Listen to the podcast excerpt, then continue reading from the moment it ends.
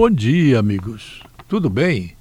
Tudo bem, tudo bem, tudo bem, tudo muito bem. É evidente que há diferenças entre o que seja uma notícia, o que seja um comercial. É evidente.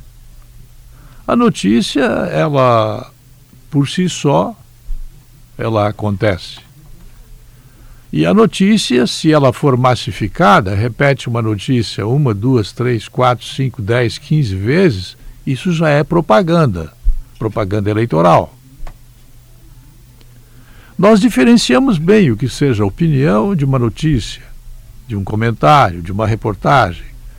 Nós achamos que deve ser assim. A teoria é essa. Os grandes veículos de comunicação que não foram comprados pelo dinheiro dos cofres do Tesouro Brasileiro agem assim. Nós separamos isso e temos muito orgulho desse comportamento. Mas há um problema. O problema são as redes sociais que são manipuladas por pessoas que ignoram completamente o que seja verdadeiro e falso, o que seja reportagem, o que seja comentário, o que seja editorial, o que seja uma notícia, o que seja uma publicidade. A maioria das pessoas que usa as redes sociais ignora isso. Nós aceitamos a compreensão das pessoas que quiserem nos compreender, que nós temos muito cuidado com as informações. Outro dia eu li que o gerente de políticas públicas e eleições globais da rede WhatsApp, Ben Supple, admitiu recentemente que empresas infringiram os termos do uso do aplicativo de comunicação e fizeram disparos maciços de mensagens durante a eleição presidencial do ano passado no Brasil. Bem, ninguém vai aqui desenterrar defuntos, mesmo porque seria uma coisa muito fétida. Mas houve empresas que mandaram mensagens em grandes quantidades e que violaram nossos termos de serviço para chegar a públicos maiores, disse esse tal de Sample em palestra. Palestra feita lá na Colômbia sobre jornalismo. Amigos, meus poucos ou muitos amigos, meus próximos ou meus distantes amigos, saibam vocês que a legislação eleitoral permite o impulsionamento de conteúdo nas redes sociais para atingir um grande número de usuários, desde que esse uso seja claramente identificado e que seja objeto de contrato acertado exclusivamente entre os partidos e as plataformas das redes sociais. Empresas privadas não podem nem financiar esse impulsionamento, nem fornecer base de dados para a disseminação das mensagens. Além disso, pensem bem vocês, antes de nos criticarem, a lei só permite o impulsionamento automático por meio de software fornecido pela própria rede social para esse fim. Se o Mandrake ele fizer um impulsionamento caseiro e ele não obedecer o modelo de impulsionamento do WhatsApp, por exemplo, ou do Instagram, podemos considerar que aí tem treta, tem chuncho. Como o WhatsApp agora informa que o aplicativo não permite que empresas impulsionem mensagens em massa, isso significa, ao menos que em tese, houve violação da lei eleitoral no passado. Bem, não quero que isso seja combustível para infernizar mais do que está sendo prejudicado o governo do senhor Bolsonaro e Hamilton Mourão, não. Eu considero que nós precisamos deste governo para recolocar o Brasil fundamentalmente nos trilhos, gostemos ou não. Essa possível irregularidade é objeto de ação no Tribunal Superior Eleitoral, que até hoje, por exemplo, ele não fechou o PT. mesmo que tenha havido tanta irregularidade que nem precisamos comentar, porque você já está saturado de tanta contra-informação a respeito de crimes cometidos que eu costumo chamar de picaretagens políticas. Bem, é importante que a candidatura levada adiante, seja de vereador ou prefeito, ela possa ser beneficiada pelos disparos em massa de mensagens do WhatsApp. Podem ser dimensionadamente impulsionadas, mas é preciso preto no branco, é preciso que seja documentado, é preciso que fique claro, é preciso que não seja disparado lá de fora esse impulsionamento para que aqui dentro não se saiba. Nem é possível também se contratar um casal de homens, marido e marido, para fazer isso dentro do país. No meu entender, isso aí é agir como mandrake.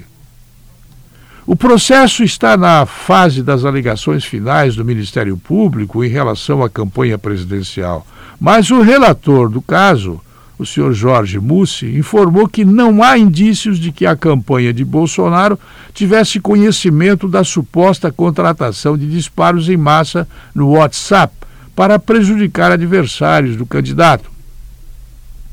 Falo nisso agora porque ano que vem nós temos eleições para prefeito e vereadores.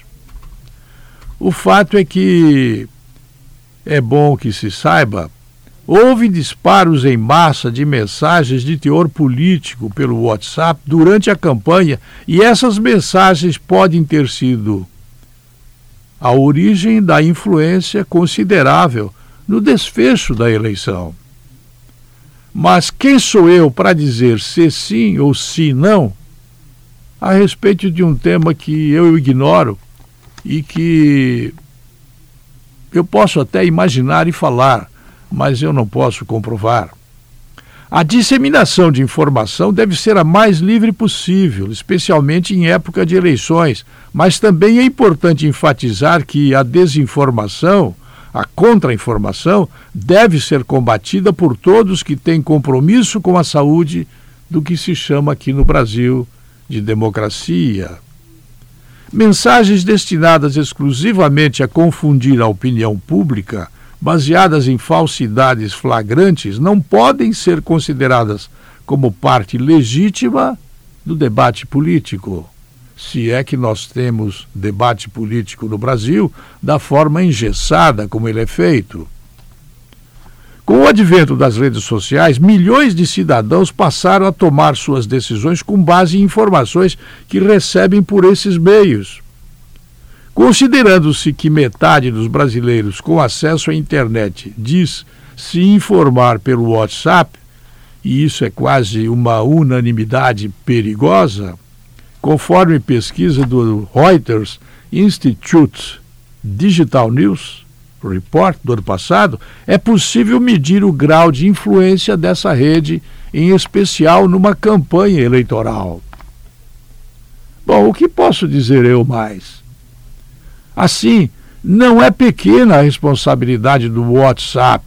Experimente desligar 2 dias o WhatsApp e as mensagens não passam mais pelo satélite para ver o furdunço que vai acontecer em todos os setores, inclusive industriais, comerciais, jornalísticos, universitários. Está todo mundo pendurado no WhatsApp. Como se o WhatsApp fosse a palavra final. Não é. Não é a palavra final. Não será a palavra final. O WhatsApp e redes sociais são armas de guerra, usadas em tempos de paz. Essas redes têm donos, e esses donos têm ideologia. E essa ideologia, hoje, ela está sendo discutida. Eu termino dizendo que em várias partes do mundo, essas redes têm sido chamadas às falas por tribunais e governos, tirando-as da posição de neutralidade que dizem adotar. Afinal, não é possível ser neutro Quando a democracia está sendo arruinada por determinados liberais, liberticidas, que no anonimato que é garantido pelo próprio sistema das redes, fazem o diabo para derrotar, para denegrir, para mentir e para jogar petróleo nas praias brasileiras. Isso é como um bombardeio. E ninguém está isento de bombardeios. Do jeito que as coisas estão, aguardem. No ano que vem vai haver bombardeio de mais petróleo nas praias. Não fui eu que inventei essa história, mas eu estou vivendo com tristeza a dura realidade de que uma mentira, ela ganha status de verdade através das redes sociais, ignorando o esforço que aqui se faz para ser sincero com vocês. Não sabem vocês como é difícil acessar a verdade quando os políticos gostam de usar a gente para passar adiante mentiras. Mentiras, entre aspas, extremamente mentirosas. A gente precisa de vocês, como ouvintes e como noticiados, mas nós, de jeito algum, nós vamos vender nossa liberdade porque nós aprendemos a dar valor a ela. Quem não sabe o que é liberdade não deve fazer uso dela. Só quem sabe o que é a liberdade é que pode usá-la. O mais é mentira. Eu volto logo mais às 21 horas. Até lá.